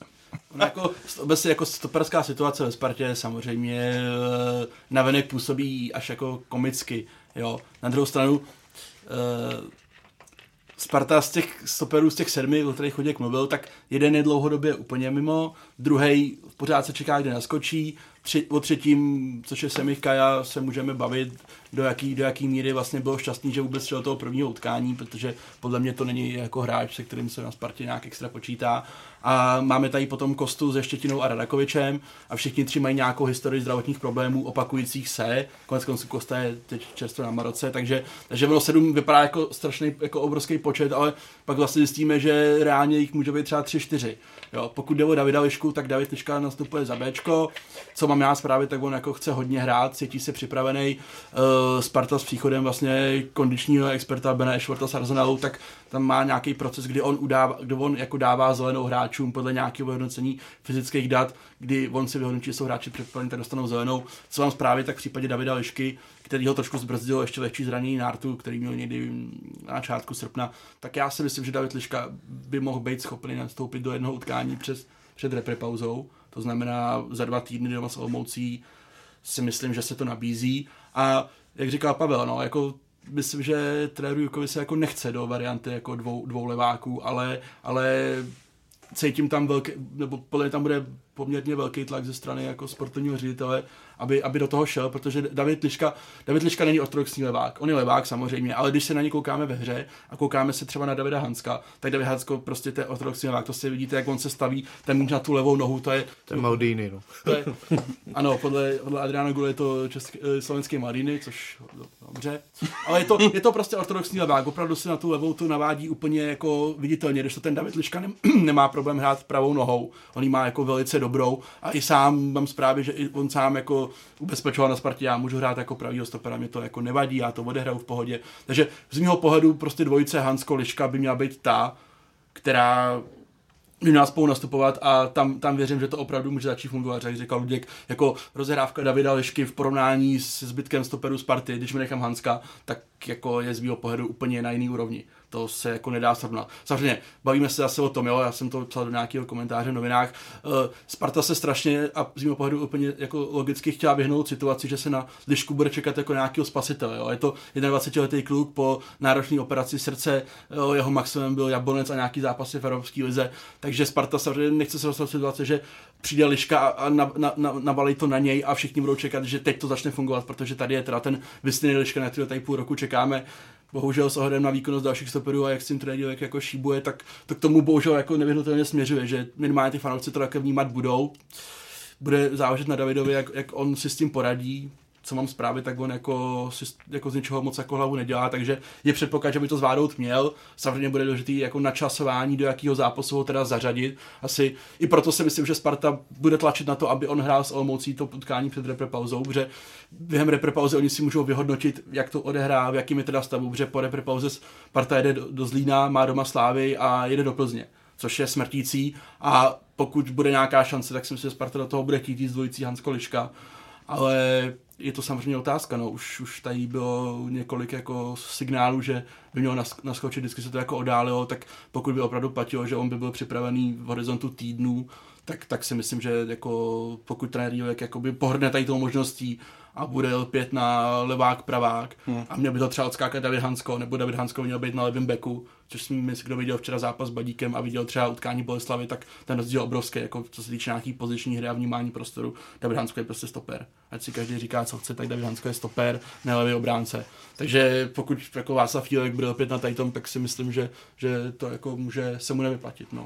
Jestli Honza, ty to řekl, vy, že dokáže Liška hrát pravého stopera, jsem to říkal, tak pro mě ti dva spolu, když se na ně podívám, styl hry, kvalita rozehrávky, i to, jak jsou schopní pohyb, pohybem, tak je to pro mě nejlepší stoperské duo, co se potenciálu týče v České lize. Pokud oni by se dostali oba do formy, sedli by si, tak já třeba ani ve Slávi teďka a ani v Plzni nevidím lepší stoperské duo. Oba jsou sice mladí, ale prostě ten potenciál na to být jednou nejlepším stoperským duem v Česku podle mě mají, ale je tam spoustu těch, ať už je to zdravotní stav, ať už je to, jak si sednout, co se týče práce nohou, jak k tomu bude přistupovat Václav Fílek.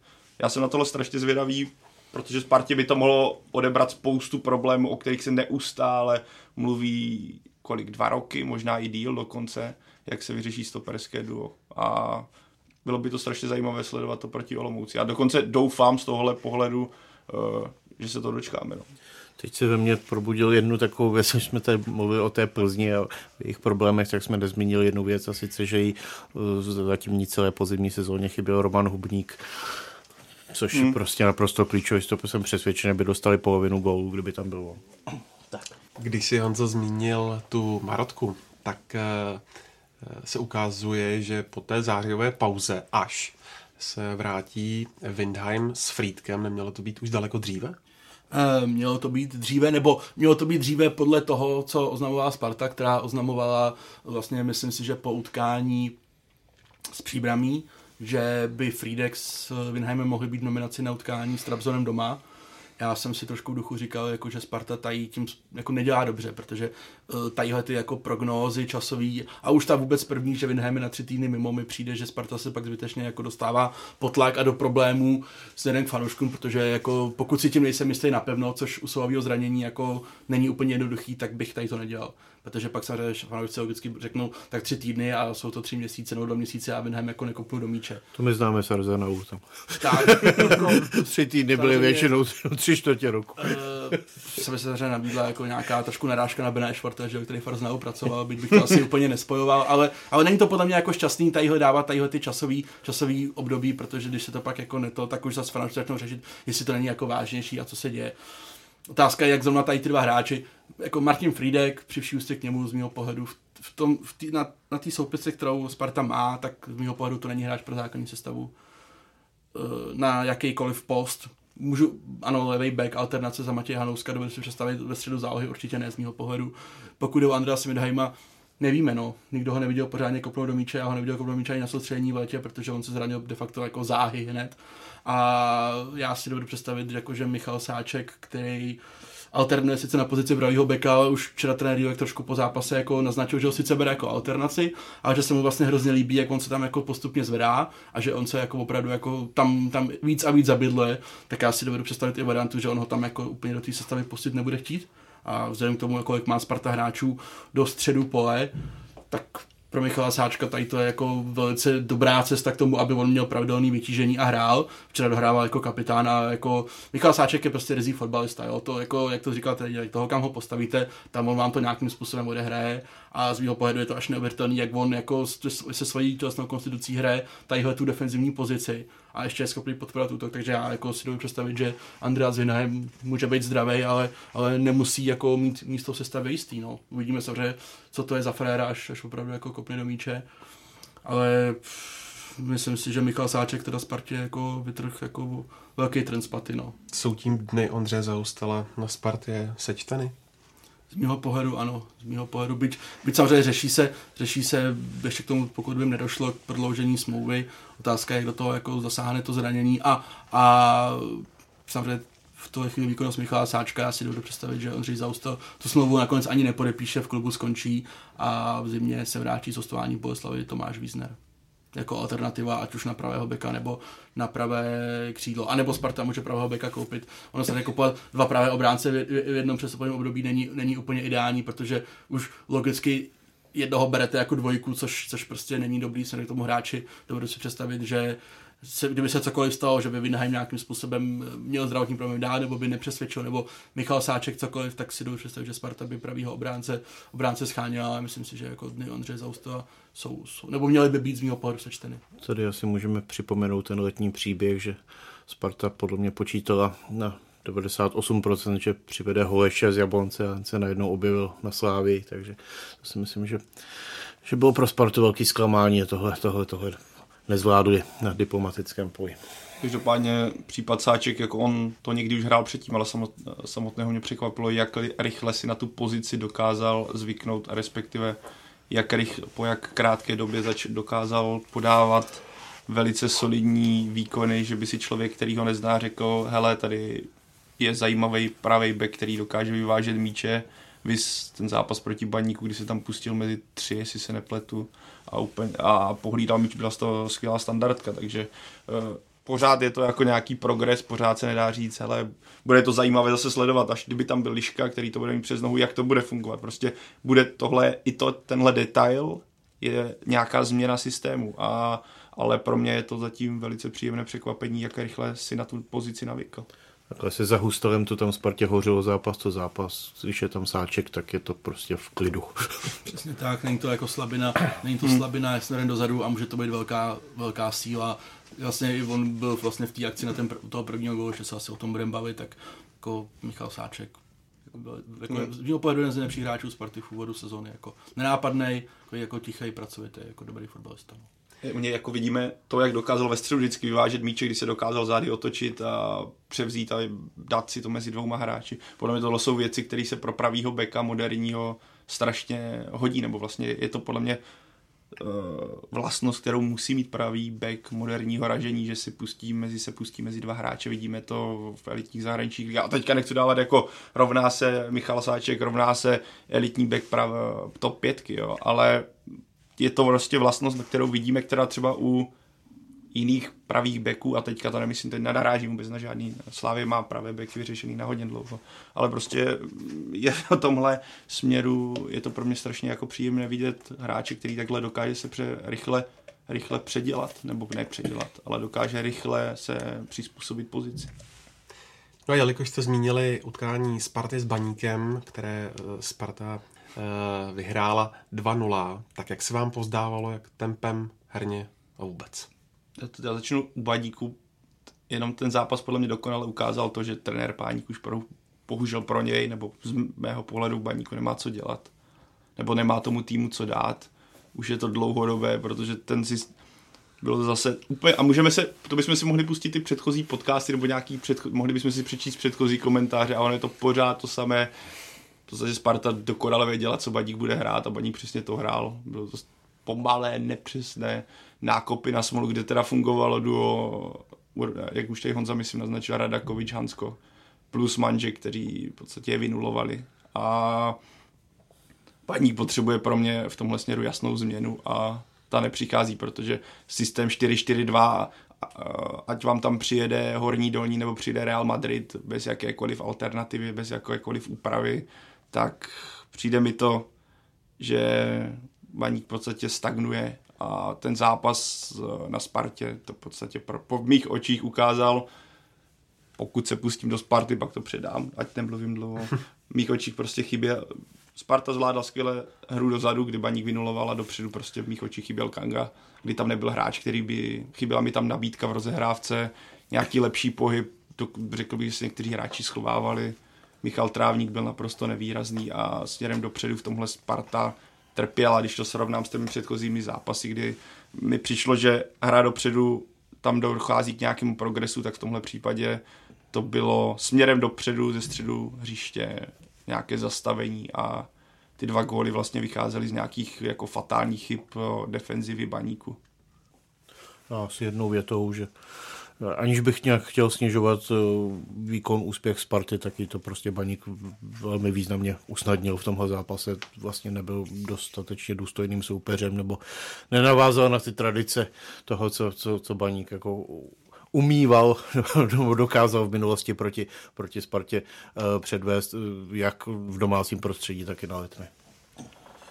Baník, baník jako je běžecky velice slabý mužstvo a pokud běžecky velice slavné mužstvo hraje na dva útočníky, tak, tak to nemůže fungovat dlouhodobě. A pokud se to trenér Páník jako neuvědomí, tak, tak se Baník nikam neposune. A naprosto souhlasím s Pavlem, který to teda řekl moc jako zajímavý, jako že nemá co dělat, což mě jako tak jako přísně, ale já jsem to už několikrát říkal, myslím, že Baník udělal chybu, trenéra Páníka měl, měl nějakým způsobem řešit už, už po sezóně, teď samozřejmě po, po přípravě a když on si nějakým způsobem i trošku mohl, jako nebo měl velký vliv na to, jak se ten tým doplnil, podle mě o hráče typu Smoly, který jako to není prostě hráč pro baník, tak teď už zase jako těší dát nějakou trenerskou změnu, ale jako baník eh, ne, ne, z mého pohledu to není tým třeba pro top 5 v tuhle chvíli, protože opravdu jako běžecky velice, velice, velice slabý i, a i jako rychlostní typy, jako třeba Rudolf Reiter, tak jako velice, velice, opravdu velice slabý. A je vlastně až zarážející, že na zdroji tady tomu výkonu Baník v prvním poločase mohl dát dva, tři góly, kdy tam měl jako dobrý,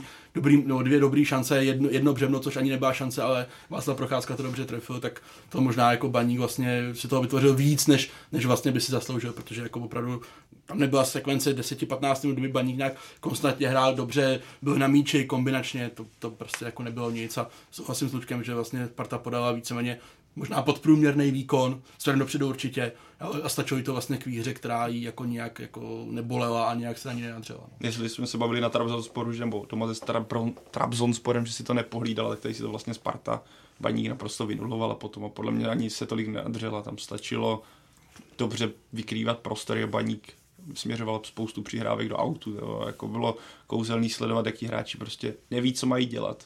A vy, ale tušíte, že pojedete na Spartu, budete hrát na Spartě, která má extrémně silný střed a stejně ten střed prohrajete, protože tam máte tu sestavu nějakým způsobem nepřizpůsobíte, tu taktiku nějakým způsobem nepřizpůsobíte baník není Real Madrid, baník není Manchester City, aby neměnil v podstatě. I ten Manchester City se přizpůsobí tomu soupeři svým způsobem, baník se nepřizpůsobuje. Přijde mi v mých očích hraje pořád stejně, pořád stejně, pořád pár pomalých přihrávek za pak to kopní na Smolou, uvidíme, jestli Smola vyhraje, v tomhle případě byl Smola naprosto skvěle vynulován, taky šla rychle dolů a uh, bo páník možná, jak jsem říkal, Honza to řekl přesně, to slovo bylo špatně, ale on tomu, spíš bych řekl, on tomu týmu už nemá prostě co dát, protože já si myslím, že ta chemie tam mají mezi kabinou a ním už prostě nefunguje. Já si myslím, že Baník eh, loni eh, v loňské podzimní sezóně spoustu zápasů, které měl remizovat, tak vyhrál. Třeba i díky podpoře fanoušku a tak tím se ocitnul prostě v tabulce ohromně na, nahoře a vzbudil obrovské jaksi naděje a, a, a před, předpoklady. No a potom ono se to na jaře dorovnalo. Eh, spoustu zápasů, které měl třeba remizovat, tak prohrál. No, tam, se, tam se prostě tam došlo k propadu a on ten propad v podstatě teď pokračuje. No. Tak a jsou to, jdou tam takové vlastně divné signály signály z toho baníku, já nevím, jsme tady už hovořili hodně o těch dovolených a, a zkrácených letních přípravách a mně třeba přišlo divné, že, že Milan Baroš měl o, o týden delší dovolenou než všichni ostatní, sice reprezentant, ale asi před deseti lety, takže tam jsem úplně neviděl třeba k tomu důvod. E, I teď si třeba přečteme v bulvárním tisku, že prostě měl někde ve Velkých Karlovicích někde někoho snad praštit a to je celkem jedno, ale zaujalo mě, že se to mělo udat, tuším, z úterka na středu, teď nevím, nebo ze, no, a potom v pátek hrál, hrál Baník v Opavě, tak jako jestli je, jestli je dva dny před takhle klíčovým derby zápasem eh, legenda s proměnutím jako eh, eh, ne, ne v úplně optimální sportovní formě. prostě ně, ně, někde, někde na, na dráty, tak asi, asi to ukazuje, že prostě to tam ti hráči asi neberou úplně vážně jako baník se musí zamyslet samozřejmě, protože Sparta, se Spartou se dá hrát, to se samozřejmě všichni shodneme. Sparta nemá problém dávat góly, ale zase jich poměrně dostává a vlastně všechny, všechny týmy, které s ní hráli, tak se do šancí dostali. To, že Jablonec třeba je neproměnil nebo, nebo Příbram odehráli to jako bez gólu, OK, ale vždycky byli schopni s tou Spartou aspoň nějakých fázích toho zápasu hrát. Boleslav samozřejmě, Slovácko jednoznačně, baník nebyl a to si myslím, že je jako zrážející, že když proč Příbram může být nebo Slovácko, Jenže zase u Slovácka já teda vidím obrovský rozdíl, právě rozdíl jako na trenerské pozici, že Martin Svědík Slovácko připravil na rozdíl od Baníka. Tak, a že Baník ne, tak si myslím, že oni by si to měli vyhodnotit a, a nějak jako reagovat, protože to podle mě není dlouhodobě udržitelný. Pokud Baník má teda ambice, že by chtěl hrát jako o tu skupinu o titul, tak si myslím, že No, ono ani vlastně není zdravé, když normálně prosakují informace, že už majitel baníku pan Barbec chání v podstatě na hradu, už kontaktuje Fačer ohledně Luboše Kozla, pak to nějak nevíde a pan Páník zase jako pořád zůstává, tak tím se jenom jako natahuje prostě, co si, co si očekává, že stejně nemůže trvat asi dlouho. Ten jeden z dvou gólů eh, Haška šel na vrub golmana Budínského. Myslíte, že teď proti Slovácku se postaví do branky Laštůvka? Nabízelo by se to asi, no. Po takovým zápase si chcete nějaký impuls a myslím, že jestli tam pořád bude trenér Páník, tak vsadí na zkušenost. Tam prostě jde o to, jak, jak, jak to má nastavené prostě trenér s těmi zkušenými hráči, jestli tam jsou nějaké neschody nebo prostě co se tam děje, to s tím určitě musí souviset. Podíváme se ještě na výkon Sparty, tak do základní sestavy se poprvé dostal Žorž Manžek. Jak se vám líbil jeho výkon? Uh, líbil, odložil bych ho určitě kladně, působil, působil jako velice jistě, některé situace řešil až trošku možná bohorovně, ale, ale vycházelo mu to, jako hezky se na to koukalo.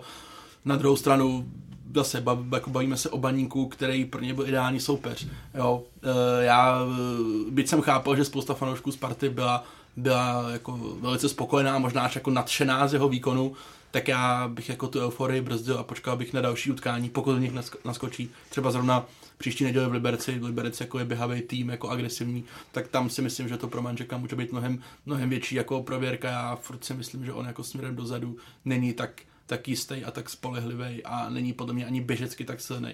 Takže já jako jsem ještě jako takový 100 říkat, že Sparta našla jako klenot někde ve vlastních jako řadách, ale pravdou je, že jako včera patřil k nejlepšímu utkání zvládnu jednoznačně.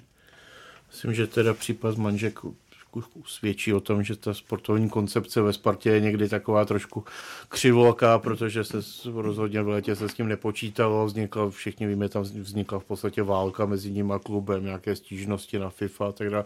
Vyřešilo se to opravdu nečekaným způsobem, je na jednoho Sparta nasadila, takže eh, třeba z toho, z toho z velké, z velké nenávisti ještě vznikne velká láska, ale, ale je, je to poměrně jako netradiční záležitost, že prostě někdo, s kým jsem na, na válečné noze, jako ho nechci, tak najednou ho postavím do základní sestavy.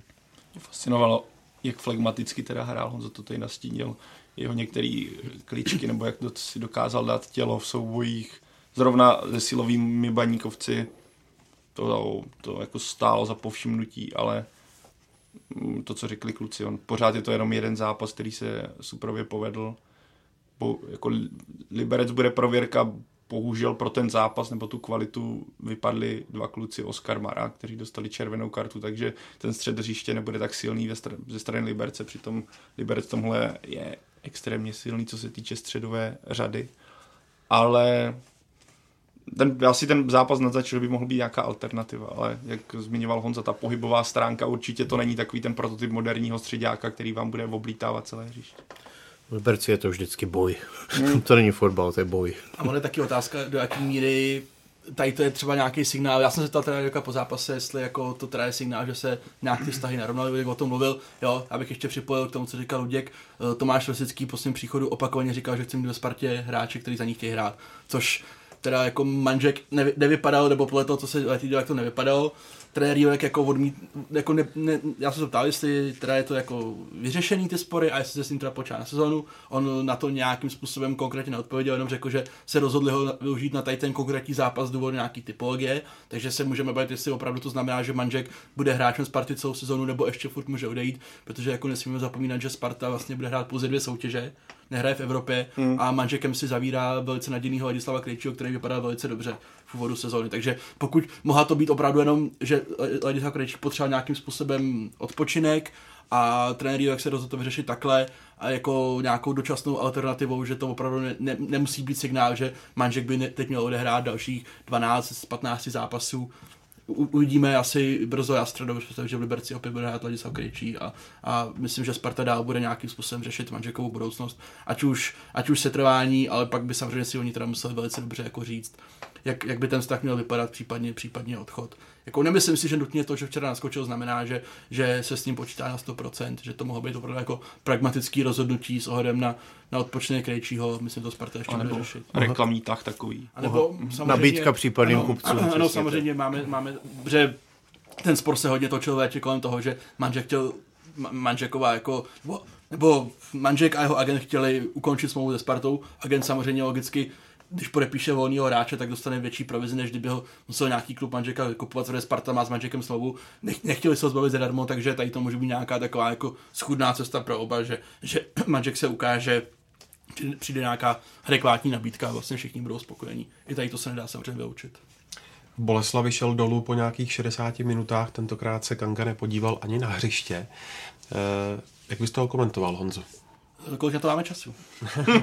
Máš uh, co k, tomu, co k tomu říct, no. Z mýho pohledu samozřejmě trenér jak šel do obrovského rizika. Jako do situaci, kdyby Sparta to utkání nezvládla a on postavil tuhle sestavu, tak si myslím, že fanoušci by ho jako rozcupovali. Já teda nevím, jak to bylo vidět, jak to bylo třeba v televizi, ale na stadionu, když se Kanga šel v nějaký 65. minutě jako rozcvičovat, bylo, bylo. tak ta reakce těch fanoušků jako si myslím, že byla vypovídající. Já jsem si říkal, pokud ho tam dá jako trenér na konci, tak jak, jak by ty fanoušci reagovali, protože je to, jako, je to znát, že eh, vztah Kanga a fanoušci Sparty prošel jako velkým, velkým vývojem. Já si myslím, že on pro ně v tuhle chvíli je možná jeden z nejoblíbenějších hráčů, nebo z těch, protože jsem, nebo z těch top pěti třeba nejoblíbenějších, uh, nehrál. No, tak to otázka, co zatím samozřejmě vidět, jo. Uh, jedna věc je, že si teda Divek opravdu mohl, mohl říct, že typologicky Kanga se toho utkání nehodí, čímž já bych úplně nesouhlasil, protože já nevím, nevím o soupeři v České lize, proti kterému by Kanga nebyl schopný jako zahrát. To si myslím, že jako je taková jako spíš berlička, než, než jako opravdu reálný vysvětlení. Druhá věc je, Samozřejmě já si myslím, že trenér dlouhodobě už z toho, jak mluvil Vétě o Kangovi, že ho chce nejdřív jako poznat a že nemůžou stát jenom hráči, že on jako se snaží nějakým způsobem dokázat všem i sobě, že Sparta může dát bez Kangy. Že, že se to jako dá, což se samozřejmě dá, otázka, jaký pak budou výsledky. Včera, včera, včera to jako vyšlo, nakonec Sparta to zvládla, byť si myslím, že s Kangou by to zvládla úplně stejně a ještě jak říkal Pavel, myslím, že by to pro fanoušky bylo mnohem zábavnější a třeba i koukatelnější utkání.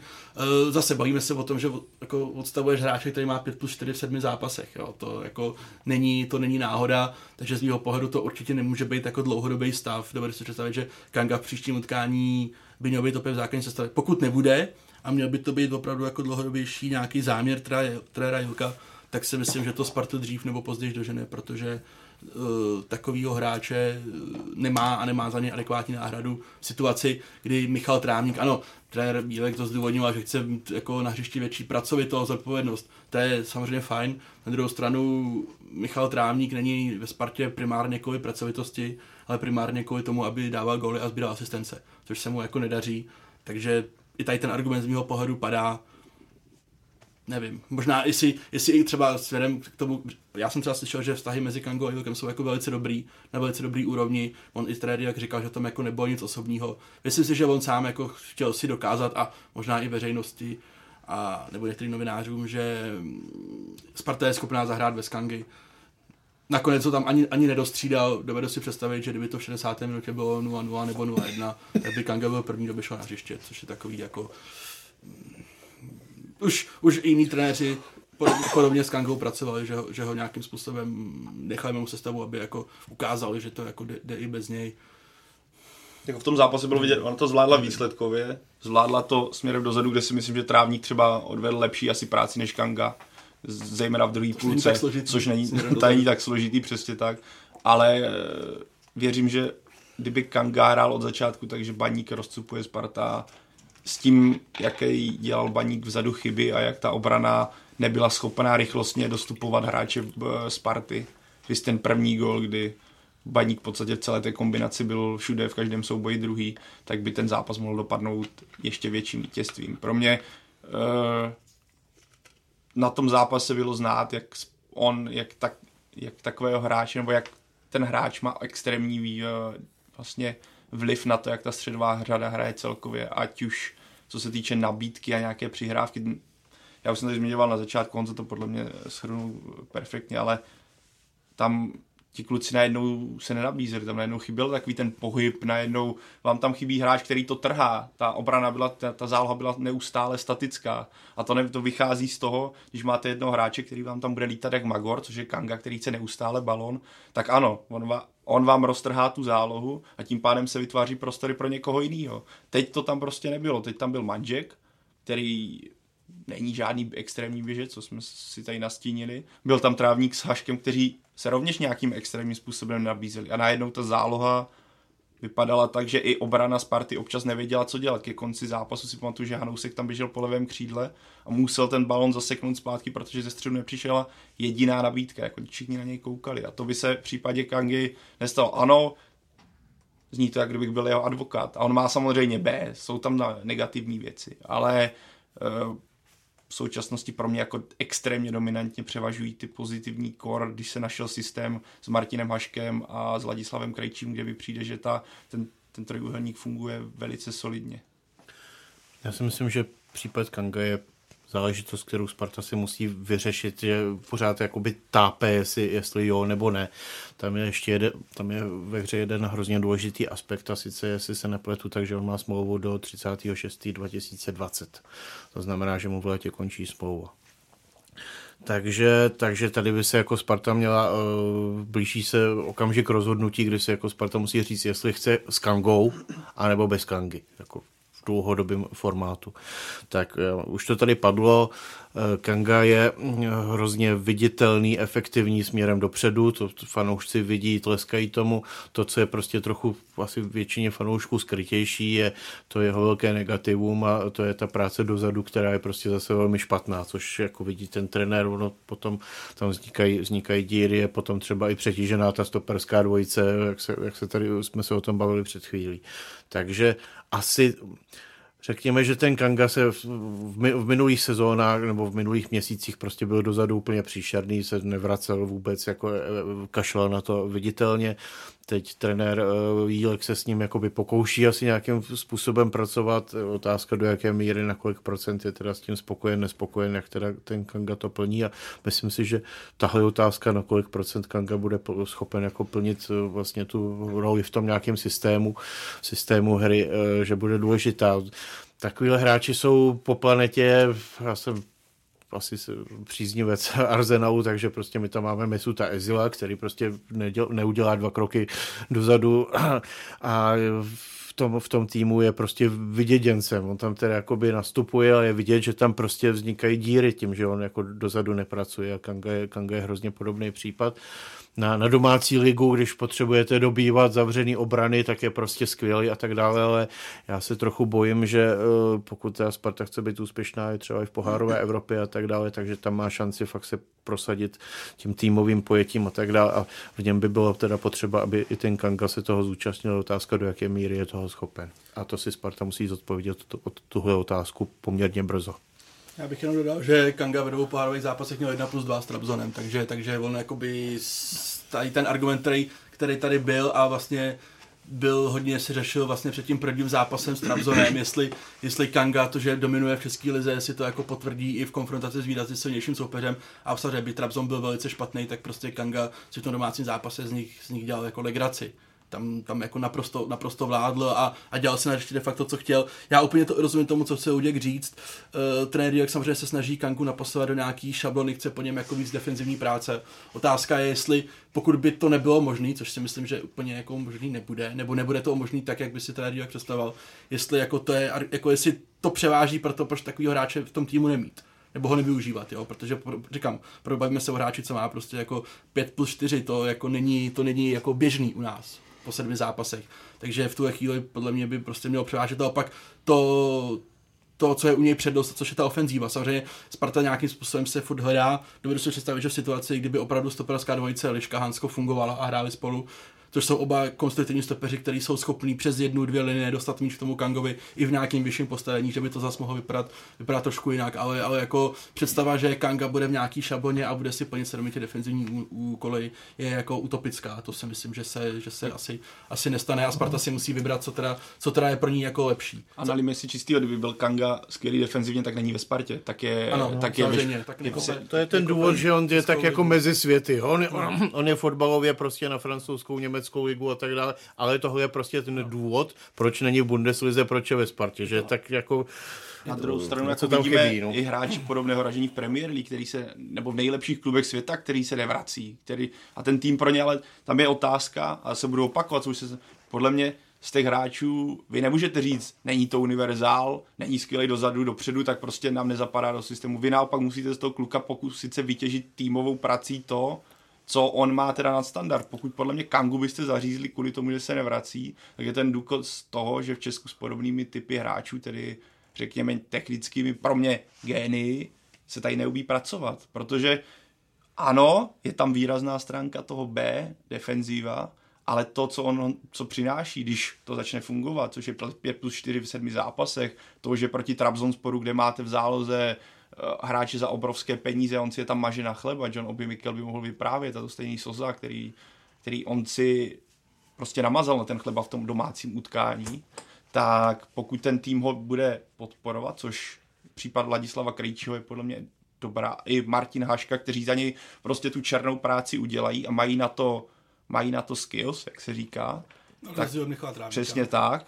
Tak já si myslím, že Sparta by udělala obrovskou chybu, kdyby se uh, Kangy zbavila, pokud Kanga bude k tomu přistupovat, přistupovat alespoň, nebo bude mít ten, tu chuť plnit ty úkoly. On nikdy prostě nebude se vracet, nikdy. To, kdo si to nalhává, že Kanga se změní. Zase bych jako nedělal hráče, který, který jako při situaci, kdy nemá Sparta místo, jako na půlce a čeká, jo. On, právě. samozřejmě, on, já si myslím, že on jako se dokáže vracet do těch prostorů, ve kterých má být, kde vidím problém je, že on jako už nechce jít úplně do těch defenzivních mm. soubojů. Že on tak ty hráče jako vystínuje soupeře, už nejde jako do toho souboje, ale, ale zase bych jako, on jako dozadu je schopný táhnout, ale ne, ne pravidelně. No, což, přesně. Což je to co, to, co samozřejmě trenéru jako logicky vadí, že se na to jako nemůže, nemůže spolehnout. Jo. Na druhou stranu, kdyby Sparta měla další čtyři super ofenzivní hráče, produktivní, tak by se to zase řešilo jinak, ale jako kdo ve Spartě má nějaký výraznější čísla. Teď Martinašek dvě branky, ano, ale, ale Michal Trávník nic, Srdian Plavšič nic, Adam Hořek asi jeden z mála, takže ono jako je to strašně, strašně těžký, když jako zbavovat se hráče, který, který prostě má podíl na 85% gólů. Ale zase, jo, aby jsem to zase nehnul extrému, já si nemyslím, že se Sparta Kangy jako zbavuje. Hmm. Já si myslím, že Sparta má jasno v tuhle chvíli, že s Kangou ano, pak je otázka, jak říkal Luděk, jestli to ano bude platit jenom do léta, anebo případně třeba do zimy, anebo se s ním, se s ním prodlouží smlouva. To si myslím, že je něco, co opravdu Sparta, Sparta musí vyřešit. Ale v tom krátkodobém horizontu nebo střednědobém si myslím, jako, že Sparta s Kangou počítá a pokud by tomu tak nebylo, tak je to pro mě jako obrovská chyba.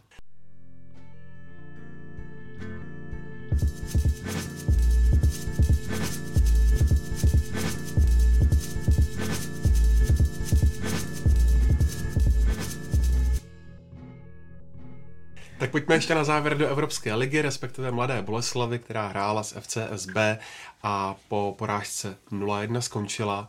Jak ten výkon středočechů Honzo hodnotit? Já myslím, že to je promarněná šance, že FCSB v tom, v tom rozložení, jakým je, vlastně, co tam předvádí majitel Bekali, tak, tak určitě byl hratelný soupeř. Na druhou stranu nejsem si jistý, jestli Mladá Boleslav před toho to neměla až příliš, příliš velký oči, přece jenom furt jako kvalitativní rozdíl mezi těma týmama byl. A, ale prohrál 1-0 golem z nastavení nebo z závěru hmm. úplného, tak to, to prostě stane se to. Je to samozřejmě spíš, spíše zrážející, že Boleslav nebyla schopná vlastně za 180 minut ani jednou se střelecky prosadit, když se vždycky říkalo, že pod trenérem Ebrem má Boleslav velice dobrou ofenzivu, byť nenastoupil Komličenko, tak tam, tam bych asi viděl ten problém spíš, no. Je to podle mě, pro mě je to jako promaděná přežitost na druhou stranu, eh, asi kvalita FCSB byla vyšší než Mladý Boleslavy, takže, takže to asi není jako zase, že bychom řekli, že to byl jako propadák, to, to si myslím, že asi ne. Mně přišlo, že Boleslav ve skutečnosti no, něco jiného, jako říkáte, něco jiného, co máte opravdu v hlavě. Podle mě nevěřili tomu, že jako můžou postoupit. Už, už je tam zarytej takový ten modus, že hrajeme sedmkrát za sebou před kolo a vždycky vypadneme. Eh, že k tomu tak jako přistoupit nějak se štěstím, že už nám tam něco spadne, tak možná, ale tam samozřejmě byla škoda, tam hned v první, druhé minutě tam takáč trefil hlavou tyč, tuším, ještě tam byla nějaká šance od té doby, jako nebylo nic dalšího. No, to, a tam se projevilo to, to v CSB prostě nebyli v dobré formě a všechno, ale prostě projevila se těch zkušenost a vyhranost těch evropských soutěží, že prostě vědí, jak se to hraje. No, to z toho takový, takový jsem z toho měl pocit. No. Tam pro mě zůstává jediný kdyby, kdyby Laco Takáč v první minutě z té loženky, kdy měl balon na hlavě, dal gól, jestli by to Boleslav ubránila, protože ona ten zápas v podstatě probránila velice solidně. CSB úplně nebylo schopný si do té defenzivy najít cestu, ale od té standardky nebo těch standardek na úvod prostě Boleslav, jak zmiňoval Honza, dopředu nebyla v podstatě nějaká. Ona ne, lehce ztrácela míče, lehce v podstatě nepodržel. Marek Matějovský byl mimo hru v tomhle utkání. A jako on, když to vezmeme jako celek, tak to byl asi zasloužený postup FCSB, ale obrovská škoda, když se tam děje v tom klubu to, co se děje, lítají tam vyhazovi, lítají tam vlastně urážky, trenéři se tam neudrží. Je to škoda, ale myslím, že jako, když to vezmeme jako celek, tak jak CSB postoupilo fotbalově zaslouženě. Ale zaujal mě tam hráč jménem Koman, říkal jsem si, tak do Postančujovi, Nicovi a, Vataželi a dalších, který, který český klub po něm teď sáhne, když ho tady viděl, ten je individuálně určitě na velmi dobré úrovni. Ale když už se vždycky se přirovnávám k nějaké únavě, tak by the way Koman jako extrémní případ. Eh, když si neustále slyšíme, jak byla krátká příprava, on měl, myslím, 14 dní po euru a okamžitě FC FCSB nastupoval do prvního zápasu a viděli jsme, jak si tam vodil křapku, který se na něm vyfauloval a první zápas no, ho vůbec taky nestíhal. A ten nestál vůbec, odehrál celou sezónu, odehrál Euro 21 a okamžitě nastoupil do prvního utkání, takže tady se ukazuje, jak je to individuální. A jak to znamená, to že si ho někdo v zimě koupí a on si hned no, zraní na druhém tréninku. je, to, je to možný. Je samozřejmě tady tohle, a v jeho případě jsem zvědavý, jak bude zvládat podzim, teda tam se to až podle mě ukáže, co jsme nezmínili na začátku, až podle mě takový, pokud se máme bavit o únavě a tohle, tak se to ukáže takový podzim, pod, přelom podzim zimy. Když si Pavle zmínil křapku, neudělal s kouč Weber chybu, že ho nestáhl? Další chyba na mě, jo. Tak jako zpětně asi určitě. A mě to teda překvapilo, když jsem poslouchal komentář jsem vlastně Vláška, který říkal, no tak to je dobře, Křapka si teďka udělal žlutou kartu, v poločase půjde dolů a trenér ho nestáhl, tak to bylo takový kouzelný. No. On už v tom prvním zápase teda Křapka na Komanovi extrémně vlál a nestíhal ho. A... Ale já tam vlastně nevím, kdo by tam, Tomáš Vízner je zdravý teďka, nevíš? Celkem mě zajímalo, kdyby tam nasadil trenér Weber někoho jiného už, ale od začátku, protože mně přišlo, že Tomáš Křapka prostě Komana nestíhá. A... Prostě projevila ta individuální kvalita hmm. toho hráče, že on toho svého protihráče zničil, jako no, vyškrtnul. No. Ale potom prvním faulu mě Ono se říká nesahy do obrany, ale potom první falu, který byl dost přísný, už v první půlce byla jako, jako první oranžová, kdy mu najal tvrdě do, do kotníku a dostal do té hlavy, kdy mi přišlo, že bylo, jako nebyl úplně OK.